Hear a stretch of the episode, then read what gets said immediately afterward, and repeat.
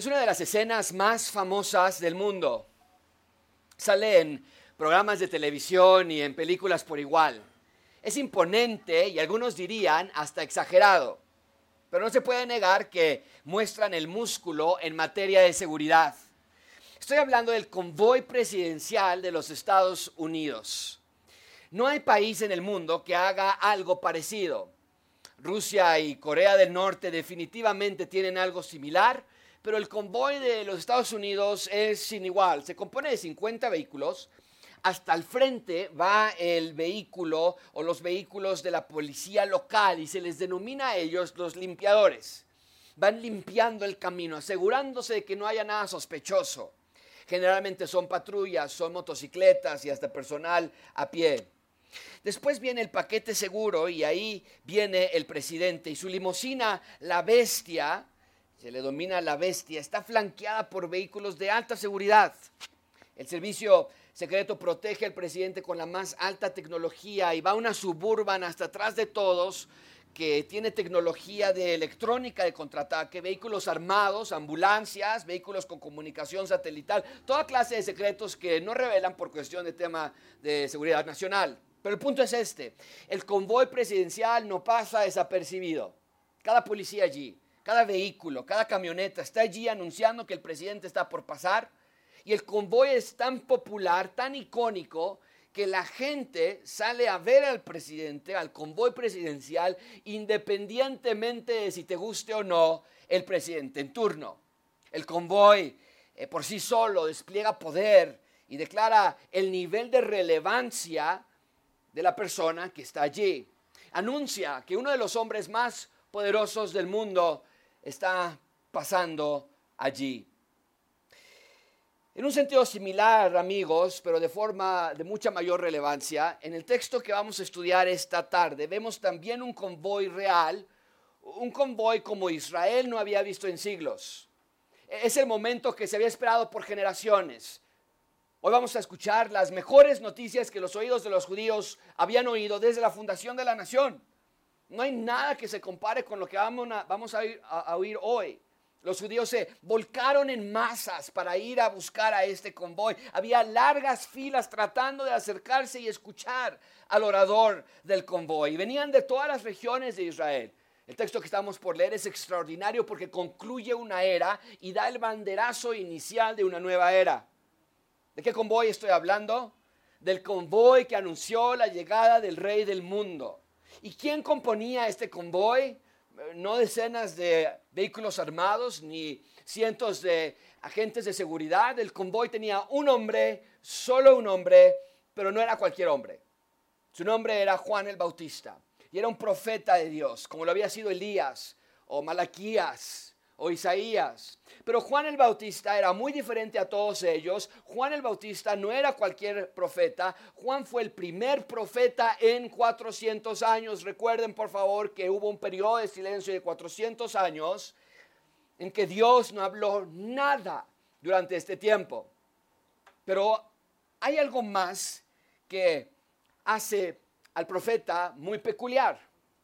Juan el Bautista fue el último profeta que caminó sobre la tierra. Con Juan el Bautista la era de los profetas del Antiguo Testamento concluyó porque la era del reino de Dios ha dado inicio. Y a diferencia de decenas de autos sofisticados y cientos de agentes que componen el convoy presidencial de los Estados Unidos, Juan el Bautista iba solo hasta el frente del convoy y solamente usó su voz para anunciar que el rey había llegado. No tuvo una vida de glamour, no tuvo una vida de riquezas, de ensueño.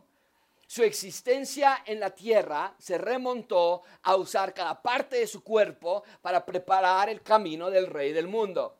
Seguimos en nuestra serie del rey y su reino y en los últimos años hemos puesto toda nuestra atención en qué pasó exactamente con el reino de Israel.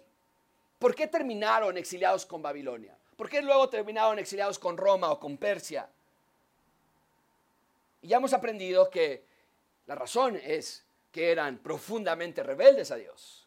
Dios los entregó a sus deseos. Querían su propio reino, pues lo obtuvieron. Pero aún en la esclavitud y en la opresión, Dios fue fiel con ellos y les prometía que Él mismo vendría a salvarlos. Y así fue. Ya estudiamos en Mateo la genealogía del Señor Jesucristo. Ya estudiamos en Mateo su llegada a la tierra y la visita de estos sabios del oriente. Y les mencioné lo padrísimo que fue esa visita. Porque Adán y Eva quedaron expulsados del jardín del Edén hacia el oriente. Pero ahora en Mateo del oriente vienen personas a la presencia de Dios. Y no encuentran a un querubín tapando la entrada, sino encuentran al mismísimo Dios en la presencia de los hombres. Verdaderamente Jesús era Emmanuel, Dios con nosotros. Y también vimos que Herodes estaba temblando porque él sabe que es un usurpador del trono de Israel, es un rey ilegítimo. Y entonces Herodes ve el nacimiento de Jesús como una amenaza a su reinado. Y hace un par de semanas vimos que Herodes mandó a matar a todos los bebés de Belén y vimos el contraste entre el rey humano, Herodes, y el rey divino que es Jesús. Y nos quedamos entonces en que Jesús regresó a Egipto. Y les mostré una relación entre el Israel de Moisés, del Éxodo, del Antiguo Testamento, y el Israel de Jesús que está formando en Mateo.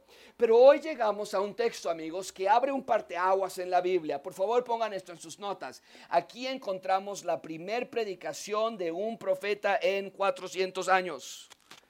La predicación de Juan el Bautista es radical y no es radical. ¿Por qué? Bueno, la primera parte de la predicación de Juan el Bautista era común para los profetas. No era algo fuera de lo común que predicaba. Pero la segunda parte de la predicación de Juan el Bautista, esa sí era una predicación nunca antes escuchada. Ningún profeta había predicado lo que va a predicar hoy Juan. Y esto provoca que Juan el Bautista sea el profeta más crucial en toda la Biblia. No que haya niveles de profetas, porque todos sirvieron a Dios, pero la tarea que Dios le asignó a Juan hizo del ministerio de Juan el más importante de todos. Jesús lo dice así en Lucas 7, les digo que entre los nacidos de mujer no hay nadie que mayor que Juan. ¿Por qué? No porque Juan haya tenido algo de especial, porque era igual a Isaías o a Elías, o a ti, un ser humano. Pero lo hizo especial por la labor que se le otorgó a Juan. Su labor fue la de dar entrada al rey de los profetas. Su trabajo fue el de cerrar la empresa, si me permiten ponerlo así, del rey de los profetas. Juan firmó el finiquito, bajó las cortinas de todos los profetas y dio la bienvenida al rey. Y los profetas que se encargaban, su trabajo era encargarse de anunciar la venida del rey, ya no son necesarios porque el rey ya está aquí. Pero esto no quiere decir que su predicación era o es obsoleta, todo lo contrario, es más importante que nunca porque el rey ha llegado. Es necesario entonces que el camino esté listo y la única manera de tener el camino listo es arrepentimiento de pecados. Es el punto principal de este sermón. Dios quiere que entendamos que sin frutos evidentes, ¿el arrepentimiento qué? No es genuino. Y es muy importante que entendamos la relevancia del sermón de Juan. Porque de todas las cosas que pudo haber predicado para anunciar la llegada del rey, Dios le ordenó a Juan predicar arrepentimiento.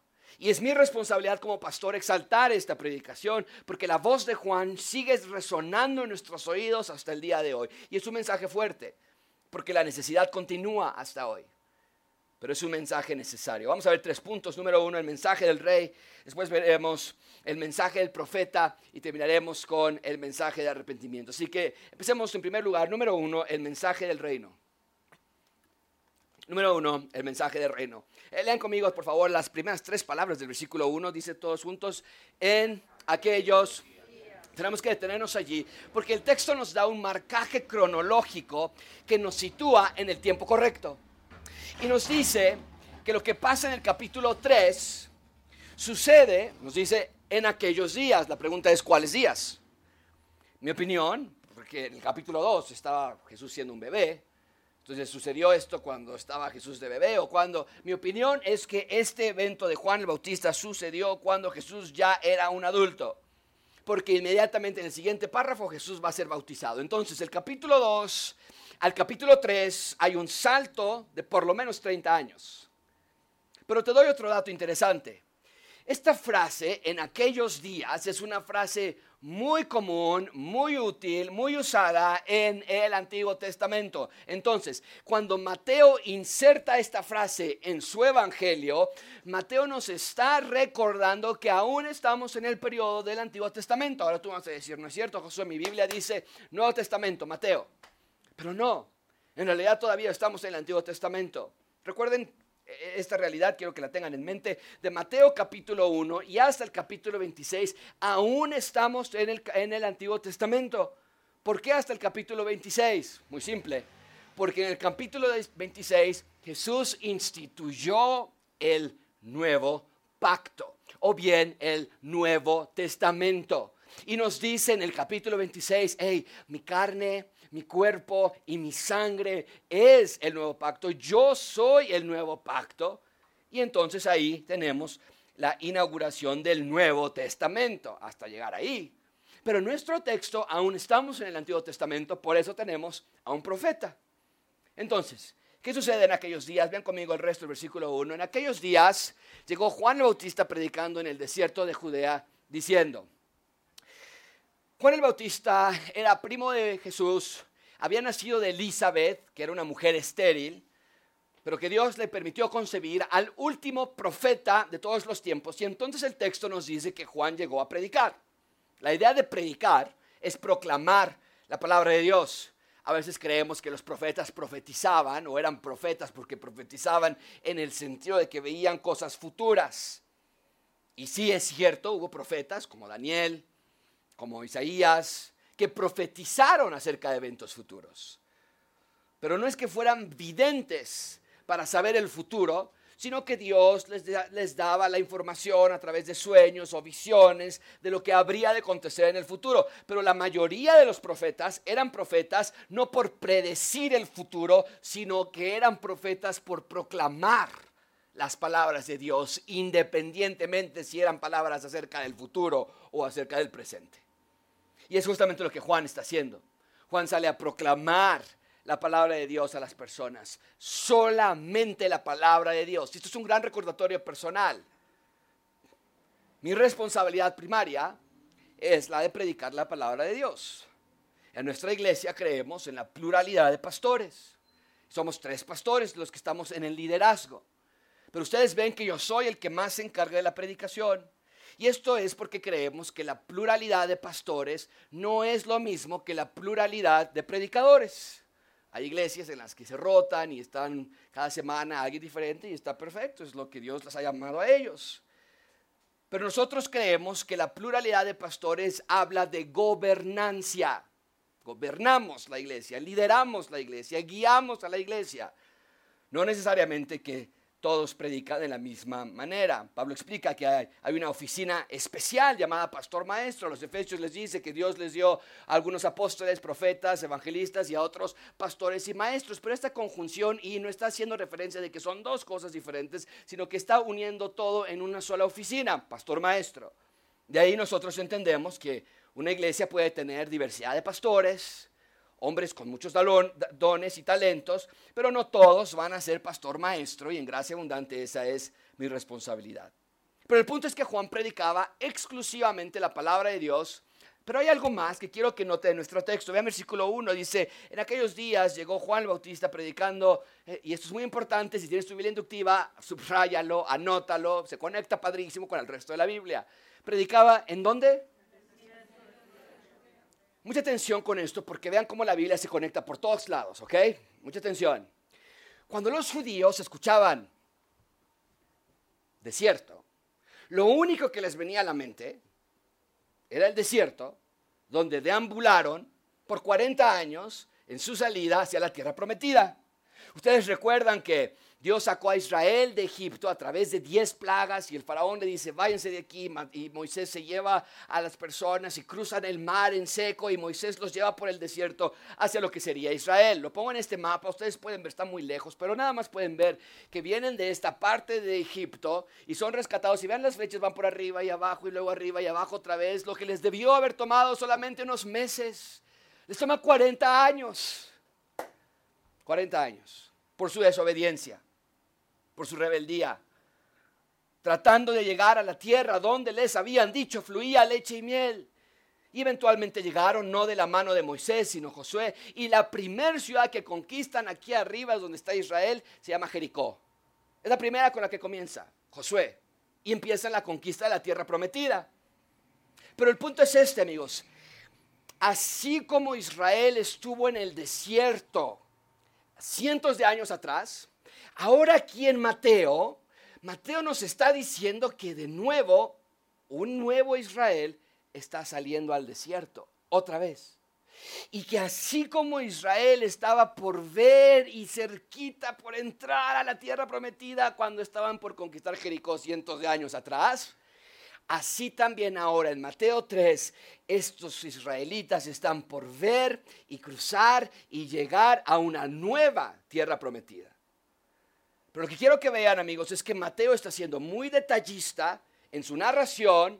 Juan el Bautista no salió al desierto por gusto. No se fue al desierto porque dijo, no, a mí me encanta el calor.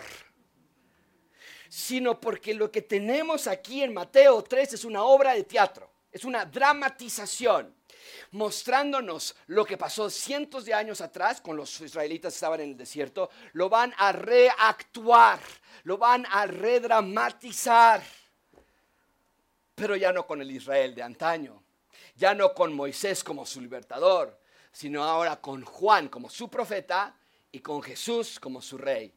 Pero el punto es que Juan sale al desierto, comienza a predicar. ¿Qué predica Juan? Vean conmigo, versículo 2, leámoslos todos en voz alta. Está en la pantalla. ¿Qué dice la predicación? Todos juntos.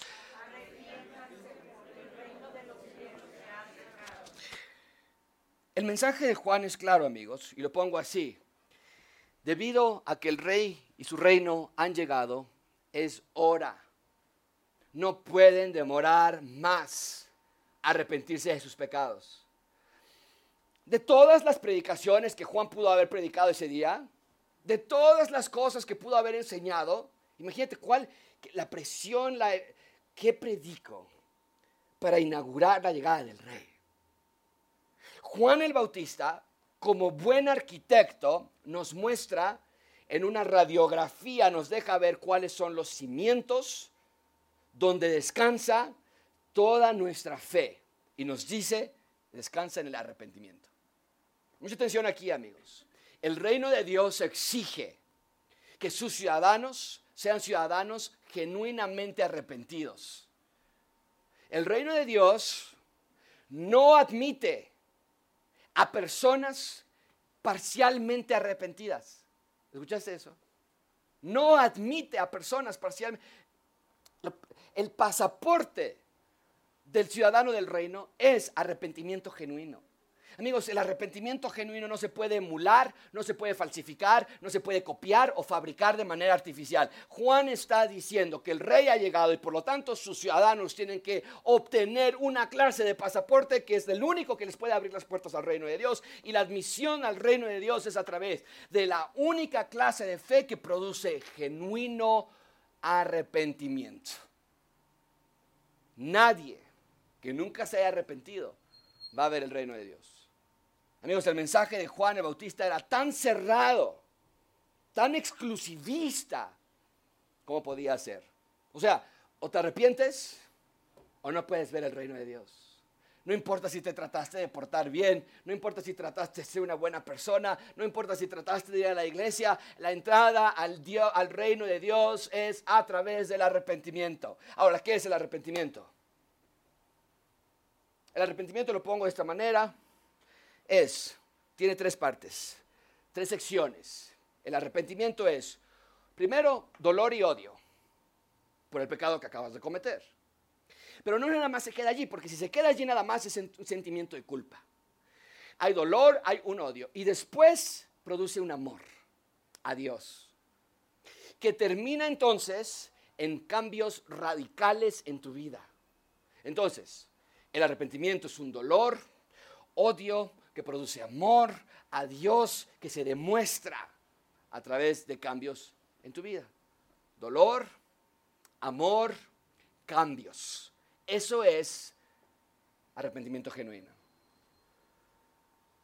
Eso es el arrepentimiento bíblico. Juan no salió esa mañana a predicar al desierto, ¿cómo podemos sacar al campeón que está dentro de ti? Juan predicó el mensaje más importante de todos los tiempos y el cristianismo se construyó sobre esta predicación. Los ciudadanos del reino de Dios vivimos vidas de arrepentimiento. No quiere decir que nunca vas a volver a caer.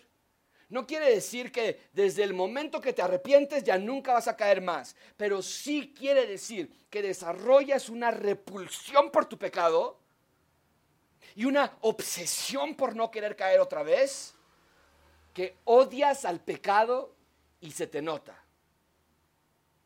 Como cuando odiamos a alguien y entra a la habitación esa persona y dices, ¿qué pasó? Estabas muy contento y riéndote, y en cuanto entró tu suegra ya cambiaste de tu parecer. Bueno, así el odio por tu pecado se debe notar. El asco por tu pecado se debe ver. Pero la persona que no demuestra frutos de arrepentimiento tiene que examinarse a sí misma, no puede vivir engañado ya más. Es lo que Juan está predicando. El reino ya llegó y si quieren ser parte de él, entonces tienen que arrepentirse. Ahora, tengo que hacer una buena pregunta aquí. ¿Qué reino llegó? Bueno, de manera superficial podríamos decir, bueno, pues el reino de los cielos. Dice aquí que el reino de los cielos se ha acercado. Pero ¿qué reino es este? Y es muy simple.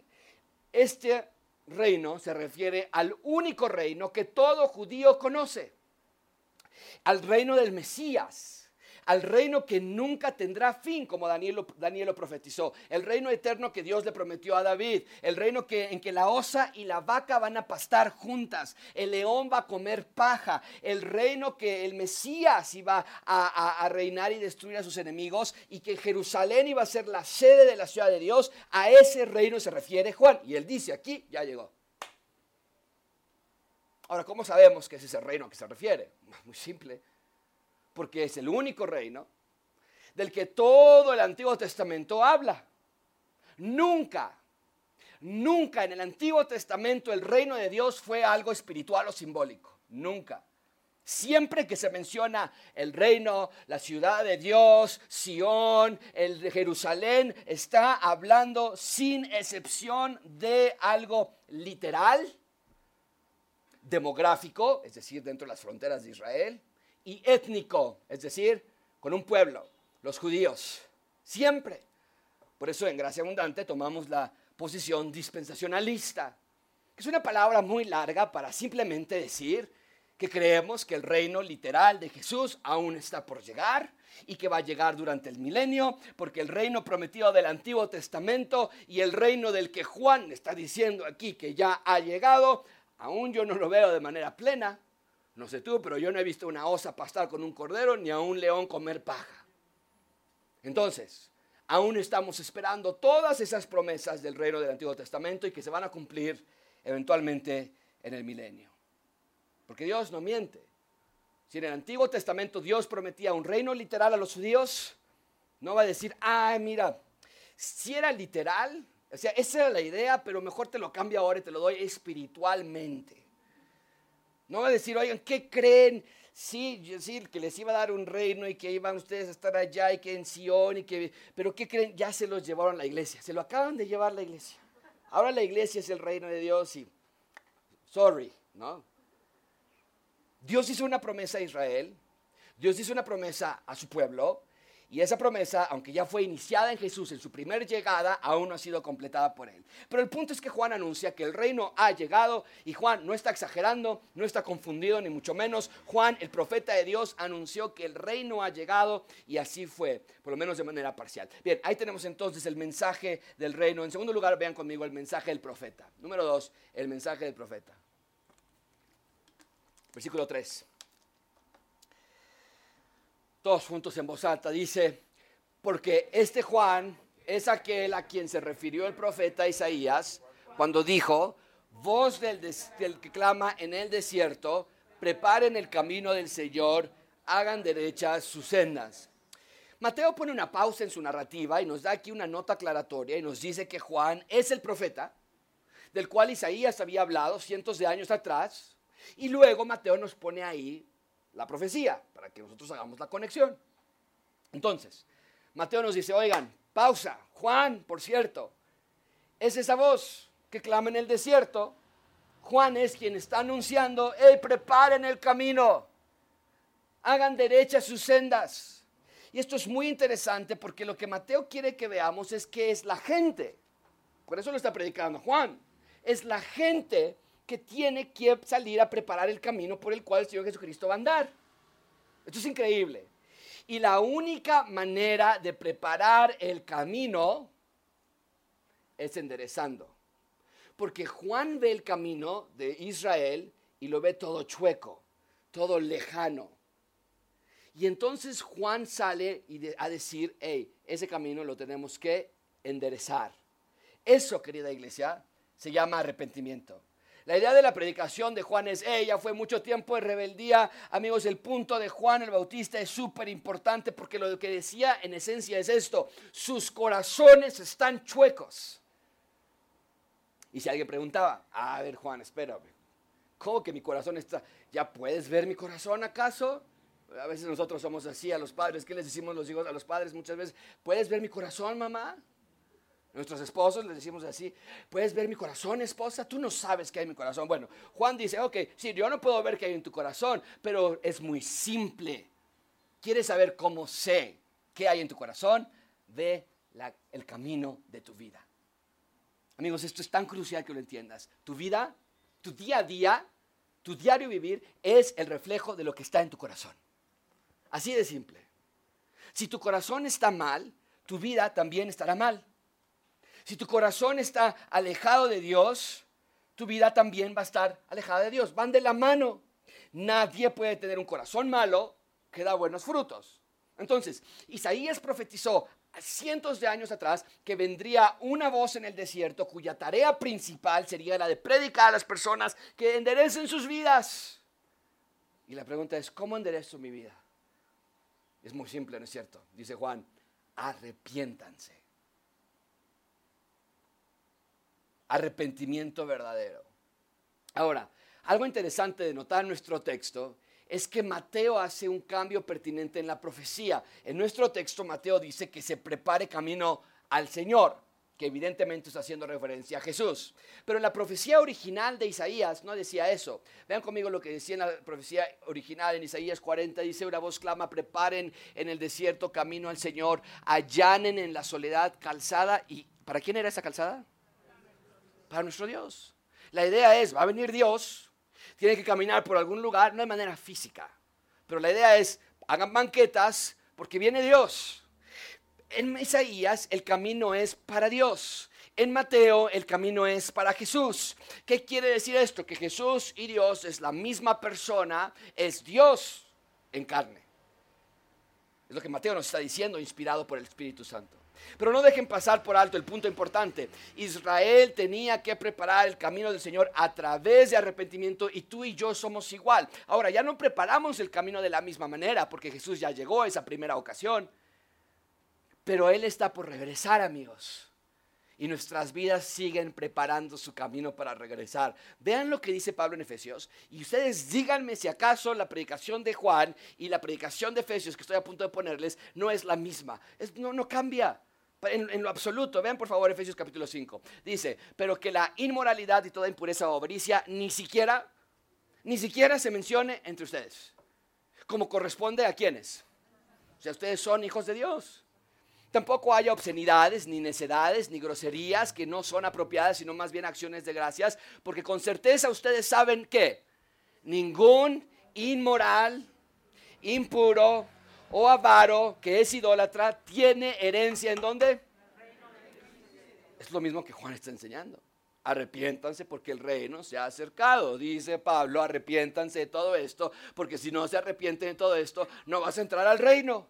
¿Ya viste cómo es el mismo mensaje? Por tanto, no sean partícipes con ellos, porque antes ustedes eran tinieblas, pero ahora son luz en el Señor, entonces anden como hijos de luz, porque el fruto de la luz... Juan el Bautista habla del fruto de arrepentimiento, es lo mismo. El fruto de arrepentimiento o bien el fruto de la luz consiste en que toda tu vida va a ser caracterizada por bondad, justicia y verdad. Examinen entonces qué es lo que agrada al Señor y no participen en las obras estériles, la Reina Valera dice, infructuosas. que no tienen sentido, de las tinieblas, sino más bien desenmascárenlas, porque es vergonzoso aún hablar de las cosas que ellos hacen en secreto. Puedes ver que el mensaje no cambia. Si son hijos de luz, dice Pablo, anden como hijos de luz. Si son herederos del reino de Cristo y de Dios, dice Pablo, entonces que sus vidas lo demuestren. Amigos, el mensaje de Juan el Bautista y el de Pablo es el mismo. Enderecen sus corazones porque el rey ya llegó. Ya no vivimos para nosotros mismos. Ya no nos debe agradar lo que antes nos agradaba. Nos debe incluso avergonzar, hablar lo que ellos hacen en secreto. Ya no te ríes cuando tu amigo te dice, oye, ¿qué crees? Estoy adulterando con esta otra mujer. Y tú dices, no te pases, qué bárbaro, te van a cachar. Esa ya no es tu reacción, ya no te da gracia. Cuando vas a una fiesta y se están drogando, ya no es chistoso ver a tus amigos que se caen de borrachos. Ya no es divertido participar en las obras malas y malévolas y mundanas. Ya no vamos a los mismos conciertos que antes íbamos y ya no vemos las mismas series que antes veíamos, ni nos vestimos igual que antes, ni toco a las mujeres como antes lo hacía, o tampoco gasto mi cuerpo en pasiones desenfrenadas. Si somos herederos del reino de Cristo, que tu vida entonces lo demuestre. Amigos, enderecemos nuestra vida para Dios. No tarden. No demoren, no hay tiempo que perder. Vas a decir cosas como, es tan difícil. Josué, yo quiero, pero es tan difícil. Vas a decir cosas como, ¿sabes qué? Es que la presión es mucha, no tienes idea. La presión que recibo para hacer estas cosas. Ya llevo mucho tiempo haciéndolo. No, nunca voy a poder cambiar, no lo voy a poder dejar. Nada de eso es verdad. John Piper explica, Dios es más glorificado en nosotros cuando nosotros estamos más satisfechos en Él. Ese es el evangelio de Dios. Si tan solo renuncias a ti mismo y sigues al Rey con toda tu vida, el corazón, amigo, anhela cualquier otra cosa más de lo que anhela Dios. Es por eso que haces lo que haces. ¿Por qué salimos en fornicación? Porque trae placer. ¿Por qué vemos esas series de televisión? Porque están padres, es un cierto placer. El corazón humano busca placer. El evangelio nos pide que ahora, no que eliminemos el placer, sino que pongamos nuestro placer en obedecer a Dios. Y que eso sea la máxima fuente de satisfacción en nuestras vidas. El corazón, tienes que entender, encuentra placer en cualquier otra cosa más de lo que encuentra en Dios. Así que, si quiero ser muy claro con esto, el arrepentimiento genuino no produce una vida de deseos reprimidos. O sea, ¿cuántos de ustedes han escuchado personas que dicen, no, mira, si yo no fuera cristiano, yo ya habría dejado a esta esposa, yo ya lo habría dejado? Si mis papás no fuera un siervo de la iglesia, si mi mamá no me llevaba a la iglesia, oye, eso no es arrepentimiento genuino. El cristiano no es cristiano porque se aguanta. El cristiano es cristiano porque tiene deseos piadosos. No me voy a aguantar para no pecar, sino que veo una mayor satisfacción, veo y obtengo un mayor placer en tener deseos que glorifiquen a Dios. Eso es enderezar tu vida. Que todo lo que hagas, lo hagas para la gloria de Dios y que disfrutes obedecer a Dios. Disfrutar de tener una vida recta, enderezada. Disfruto ser hombre de solo una mujer. Disfruto ser el pastor de mi casa, la guía espiritual de mi hogar. Y hombres que están aquí, un breve paréntesis, porque estoy totalmente convencido de que un gran porcentaje de los problemas familiares que presentamos en nuestra sociedad se deben a nuestra falta de madurez y nuestra falta de sensibilidad espiritual. El trabajo es nuestro ídolo, o el deporte, o el teléfono, o nuestros amigos. Y no guiamos a nuestras familias, no estás enseñando a tus hijos, eres distante con tu adolescente o te falta tacto para tratarlo. Quieres infundir respeto a través de ser autoritario sin darte cuenta que eso solamente producirá miedo y odio, no respeto. No hablas con tu esposa, no la edificas espiritualmente, no atiendes sus necesidades emocionales y físicas y personales, no participas en la administración de las tareas domésticas, no eres suave con ella, amoroso, bondadoso, tierno. Nos hemos creído los jefes de la casa porque llegamos cansados de trabajar, nos justifica entonces hacer cualquier cosa. Hombres que están aquí, vivan vidas rectas, derechas, enderezadas. Necesitamos varones que verdaderamente quieran ser el hombre de la casa. Así que hombres, tomen su rol de cabezas del hogar, imiten a Cristo Jesús y que sus hijos y sus esposas, más allá de que eventualmente digan, no, mi papá nunca nos faltó nada, nos daba dinero todas las semanas. Más allá de que tu esposa un día pueda decir, no, mi esposo era buenísimo para gritarles a los hijos. Que tu familia pueda decir, no, yo vi a Cristo en él. Es lo que Juan predicaba en el desierto. Enderecen sus vidas. Bien, entonces tenemos a Juan el Bautista en el desierto predicando. Y Mateo nos da algunas características peculiares de Juan. Vean conmigo versículo 4. Y él, Juan, tenía un vestido de pelo de camello y un cinto de cuero a la cintura. Y su comida era de langostas y ¿qué? Esto es de sumo interés, porque cuando los judíos escucharon y vieron a él vestido de esta manera, igual que como lo del desierto, que lo único que podían pensar era el desierto de ambular por 40 años, cuando le vieron a Juan vestido de esta manera, la única persona a la que podían pensar ellos es Elías. ¿Y por qué es importante esto? Bueno, recuerden, les he dicho, Mateo 3 es una obra de teatro, es una dramatización de algo que pasó en el pasado para volverlo a empezar en un nuevo presente. Y aquí nos está diciendo que Juan tenía esta clase peculiar de vestirse. ¿Por qué es importante esto? Recuerden, ya estudiamos en Malaquías que Dios había prometido que antes de regresar por su pueblo, el profeta Elías habría de regresar. Y existía la duda, la confusión. Bueno, a ver si creemos que Dios lo va a hacer, pero ¿cómo? O sea, ¿va a regresar así en una nube Elías? ¿O su espíritu va a aparecer? ¿O va a regresar y se va y luego... ¿Cómo va a regresar Elías? Y aquí Mateo nos da la respuesta. Porque el hecho de que Juan el Bautista se vistiese así, lo conecta directamente con Elías. Vean cómo se vestía Elías en 2 de Reyes 1:8. Era un hombre cubierto de pelo, con un cinturón de cuero ceñido a sus lomos, y le respondieron ellos, es Elías. La forma de vestir del profeta Elías era la misma que la de Juan, mostrándonos así que Juan el Bautista estaba representando la figura de Elías. Y el texto nos dice que comía también langostas y miel silvestre. ¿Qué quiere decir esto? Muy simple, no tenía dinero. Juan el Bautista no tenía dinero para comprar nada. No posesiones, no inversiones, no ahorros, nada. Comía lo que más abundaba en esa región, insectos y miel. Amigos, Juan estaba totalmente volcado a su ministerio. No había tiempo para más. Y esto no quiere decir que nosotros debemos hacer exactamente lo mismo. No vayan de aquí a buscar dónde comer grillos o dónde comer... No está diciendo eso el texto. Porque Juan era un profeta y estaba ocupando su vida para reflejar la de Elías y así cumplir el texto de la promesa de que vendría Elías antes de que viniera Jesús.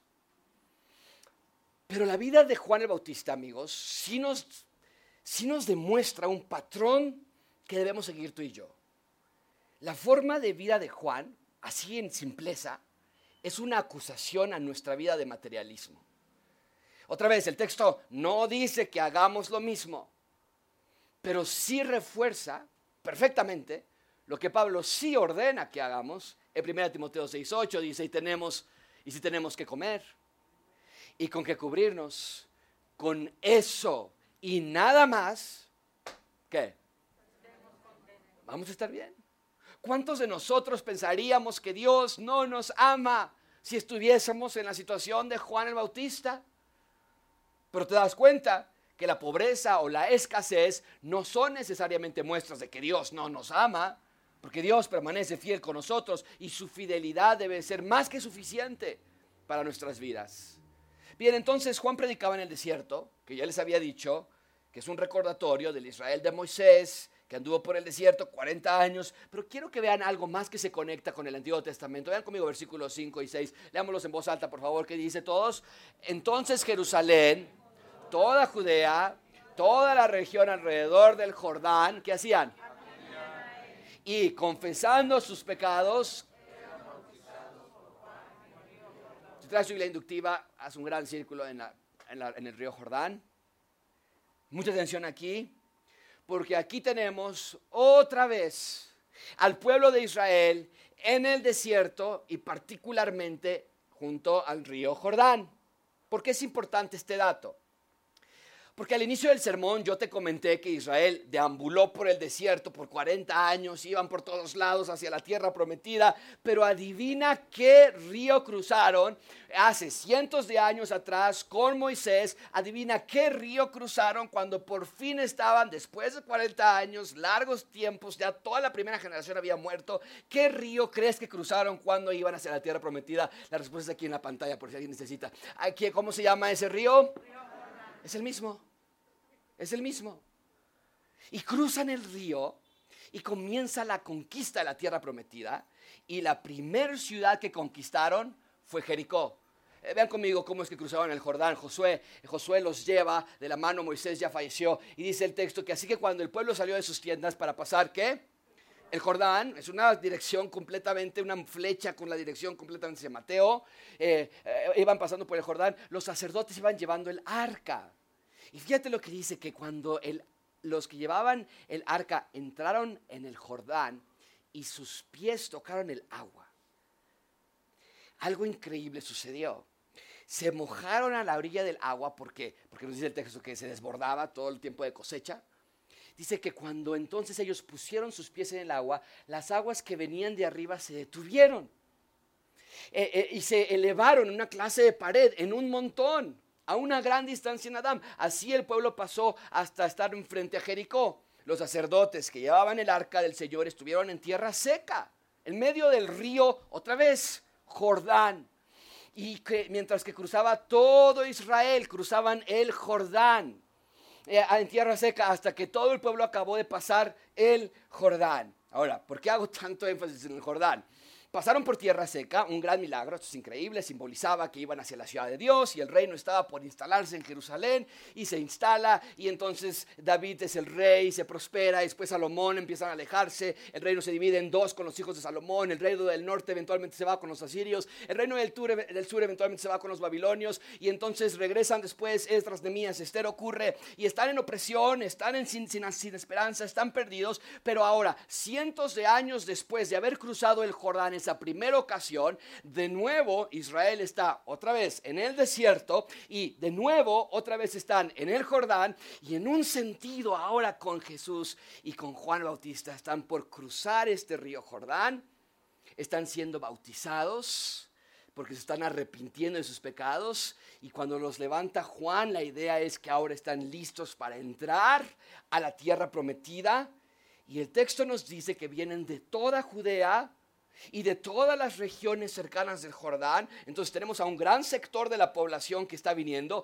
no a vacacionar y no a turistear, sino porque el primer profeta en 400 años está gritándoles que el reino ya llegó, el exilio ya se concluyó, el rey ya está aquí en la tierra, ya no tarda, ya ahí viene, y entonces la gente empieza a llegar en masas, miles de personas, había filas largas de personas esperando ser bautizadas, porque la única manera, dice este profeta, de entrar es a través de arrepentimiento de pecados. Y cuando se bautizaban ellos estaban simbolizando yo soy pecador y yo necesito limpieza de mi suciedad porque yo quiero entrar al reino de Dios, y lo hacían en el Jordán porque eso simbolizaba de nuevo pasar el Jordán como lo hicieron sus antepasados hacia una nueva tierra prometida. Y entonces ya estaban allí y ellos entendían, porque aunque estamos en Jerusalén y aunque estamos aquí en Israel, ni es nuestra tierra, ni es la prometida, ni es lo que Dios nos había prometido. Y la gente le cree a Juan. Ellos dicen, pues dice el profeta, es el profeta de Dios, el rey ya llegó. Y entonces se vienen estas masas, y lo pongo en este cuadro porque quiero que veas este nuevo iniciar. En el libro de Éxodo, en el Pentateuco, tenemos a Israel en el desierto. En el libro de Mateo tenemos a Israel en el desierto también. En el libro de Éxodo tenemos que estaban presos de Egipto, en Mateo son presos de Roma. En Éxodo están yendo hacia la tierra prometida, también en Mateo. En Éxodo tenemos que cruzaron el Jordán, en Mateo tenemos que se bautizaron en el Jordán. Y en Éxodo tenemos que Josué era el Salvador, y en Israel tenemos que Josué era el nuevo Salvador, porque la palabra Josué y Jesús es la misma. Pero ahora era un mejor Josué, un nuevo Yeshua. Entonces quiero que vean que Mateo no nos está dando nada más una historieta de que las personas salieron al desierto y ya. Esto es una dramatización de lo que había ocurrido, similar a lo que había ocurrido hace años, pero infinitamente superior, porque esta vez llevaban a Josué, Jesús, el Salvador, no a Josué, el siervo de Moisés. Bien, el tercer punto, y con eso cerramos, el mensaje de arrepentimiento. Número 3, el mensaje de arrepentimiento. Versículo 7. Pero cuando vio que muchos de los fariseos y saduceos venían para el bautismo, les dijo, ¿cómo les dijo? Camada de víboras. ¿Quién les enseñó que ustedes podrían huir de la ira que está al venir? ¿Quién les dijo que por entrar a esta agua ustedes van a escapar de su juicio venidero? Es lo que está diciendo. Juan está bautizando a estos cientos de miles de judíos que están llegando todos los días, no todos en un mismo día, la idea es que ese es su trabajo, bautizar. Y entonces está llegando estas masas porque hay un deseo por el rey, por su reino, y saben que las cosas no están bien, y ven a los romanos parados ahí, se acuerdan, no podemos creer esto no es lo que Dios quiere, y entonces van a bautizarse. Pero también llegan fariseos y saduceos. ¿Quiénes eran ellos?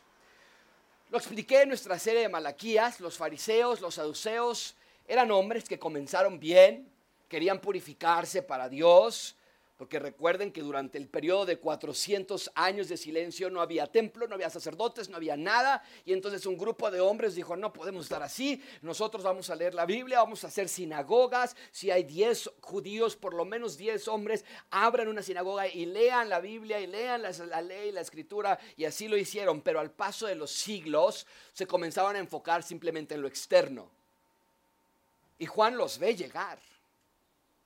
Y con su autoridad de profeta, levanta su mano y claramente les dice a los que están allá atrás, no los que ustedes están atrás, pero a los que están atrás viniendo, los fariseos y saduceos, y les dice, ¿qué hacen aquí? Generación de víboras. ¿Qué quiere decir eso? ¿Qué quiere decir esa generación de víboras?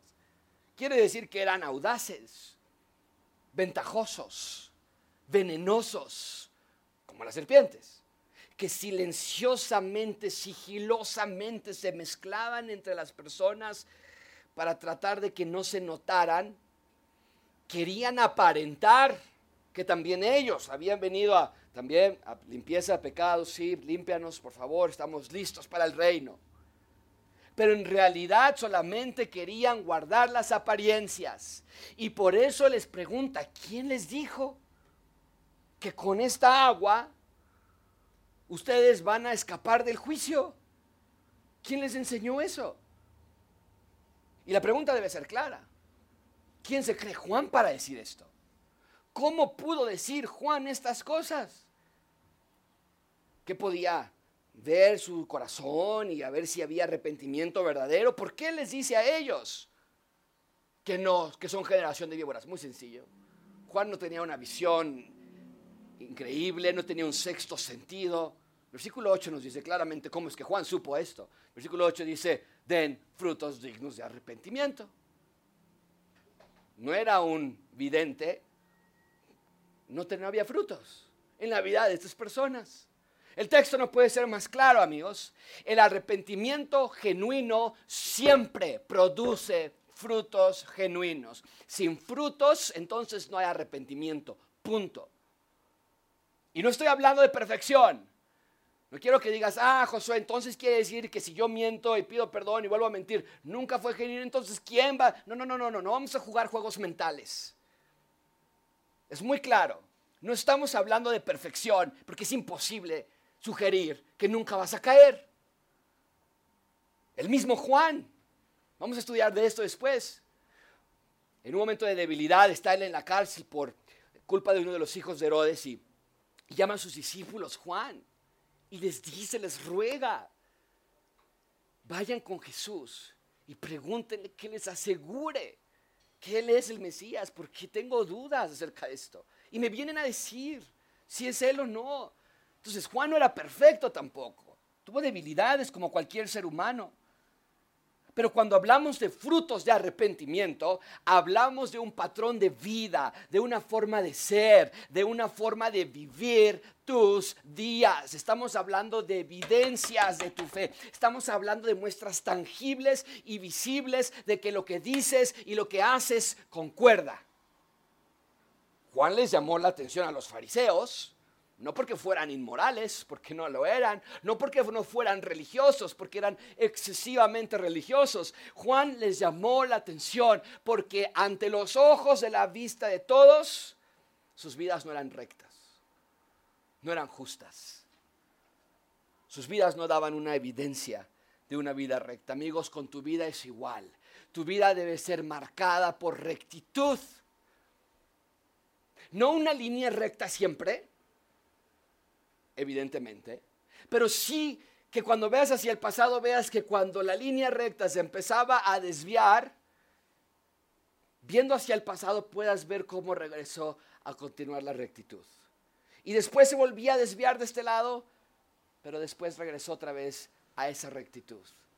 Esa es una vida recta, marcada por la justicia, pero cuando no es así, cuando tu vida no da frutos de justicia, de bondad, de amor a Dios, cuando el patrón de tu vida es mentir, o fornicar, o desenfreno, o cuando vives como el mundo, simplemente no buscas rectitud, amigo, te estás engañando a ti mismo. Tal vez te dijeron que por hacer una oración ya eres salvo. Mentira. Tal vez te dijeron que porque te bautizaste ya eres de Dios, o porque vienes a la iglesia ya Dios se agrada de tu vida, o porque eres bueno y moral y no te portas tan mal, ya entonces vas a ir al cielo. No es así. Mi responsabilidad es darte un enérgico aviso que no todos los que creen ser salvos realmente lo son. Si sales de aquí y haces lo mismo que siempre haces, si sales de aquí, tu vida gira solo en torno de la escuela y de tu trabajo y de tus amigos y de ti y de tus sueños y de tu apariencia y de tu figura y de tu imagen, si solo se trata de ti y no de Dios, ¿de dónde te puedes aferrar que eres salvo? Iglesia, tengamos frutos de arrepentimiento. Frutos que den evidencia que Dios está obrando aquí adentro y que cuando caes, porque vas a caer, te levantas. Y que cuando pecas, porque vas a pecar, lo confiesas. Y que cuando te enfrías, porque va a haber momentos en que te vas a enfriar, regresas al calor de la palabra. Esa es la evidencia de un arrepentimiento genuino. Lo he dicho antes, lo vuelvo a decir. El creyente no es creyente porque no peca. Muchas iglesias tienen esa idea y por eso estamos como estamos.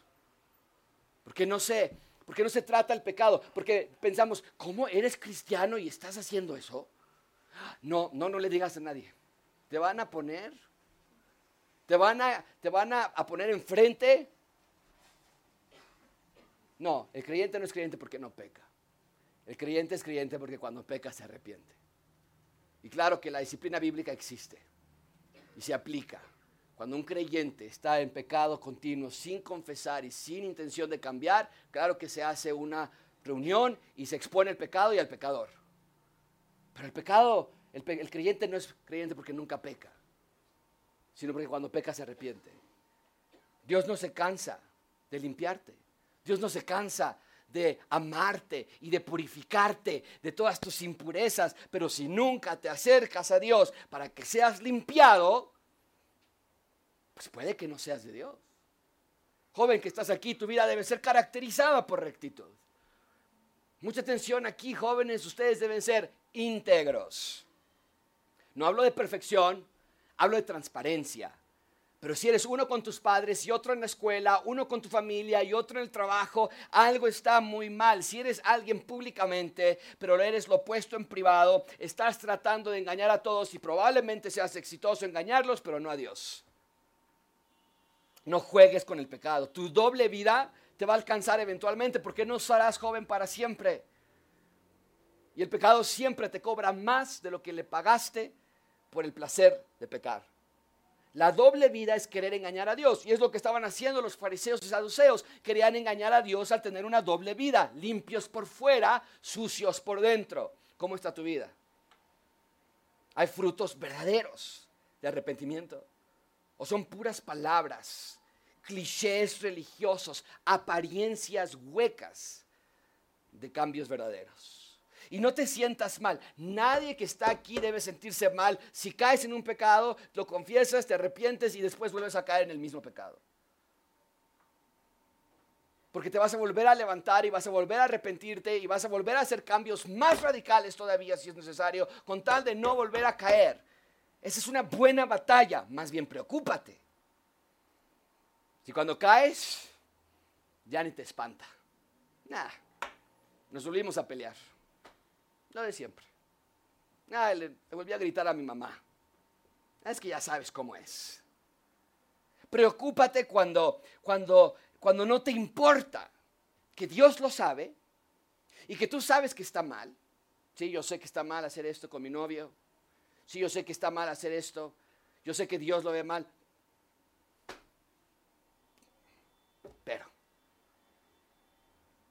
O preocúpate cuando dices, no voy a confesar este pecado porque ¿para qué lo confieso? Lo voy a volver a hacer. Preocúpate cuando tu mayor interés es que tu pecado se quede oculto, que nadie lo sepa. Cuando terminas de pecar, rápido empiezas a borrar mensajes, rápido empiezas a arreglarte porque no quieres a limpiarte la camisa, que no huela a la fiesta a la que fuiste porque tus papás pensaban que estabas en la biblioteca. Ahí sí preocúpate mucho. Si reaccionas a la defensiva, oye, yo... esposo, te quiero decir esto. Ay, tú ya te crees muy santa también, eres la teóloga, ¿qué te pasa? Cuando reaccionas a la defensiva, que alguien quiera hablarte de tu pecado, preocúpate cuando solo te preocupa que otros piensen que tú estás bien. Ahí sí preocúpate y preocúpate mucho. Iglesia, den frutos de arrepentimiento. Vean lo que Juan termina diciendo, es increíble, versículo 9. Y no piensen que pueden decirse a sí mismos, esto es algo increíble. Ustedes se dicen a sí mismos, ustedes se ponen la misma etiqueta, se ponen su propia medalla de oro, es lo que está diciendo. No pueden decirse a sí mismos, nuestro padre es Abraham. Porque les digo que Dios puede levantar a hijos de Abraham de estas piedras. Juan les explica a los religiosos, están mal. Si creen que los hijos de Dios solo son hijos por una genealogía. Los hijos de Dios, dice Juan, son los que dan evidencia de que son hijos de Dios. Y entonces, como está en el río bautizando, lo primero que se le ocurre a Juan es agarrar una de las rocas de río, esas lisitas y suavecitas, y las levanta y están todavía escurriendo de agua y les dice de manera figurativa, es más fácil que salgan hijos de esta roca y que sean de Dios, que ustedes entren al reino de los cielos. Esto es, ¡wow! Es más fácil, o sea, es imposible, es lo que está diciendo Juan, que estas rocas salgan con sus hijos, que ustedes, creyéndose religiosos, entren al reino de Dios. Dice el versículo 10, el hacha ya está puesta a la raíz de los árboles, por tanto todo árbol que no da buen fruto es cortado y no se va a un lugar intermedio, no se va a un lugar para pagar por sus pecados, por las penitencias, no, directamente se va al fuego. Amigos, ¿dónde están tus frutos de arrepentimiento? El ser ciudadano del reino de Dios no se trata de una decisión que tomaste hace muchos años. El ser ciudadano del reino de Dios se trata de la perseverancia que tienes hoy. No perfección, nadie salga desanimado, sino bien comprometido a que esta semana mi vida va a estar marcada por rectitud. que cuando se vaya para este lado, rápido yo la quiero regresar al camino de Dios. Evalúa tu vida y enderecen sus vidas porque el Rey ha llegado. Vamos a orar.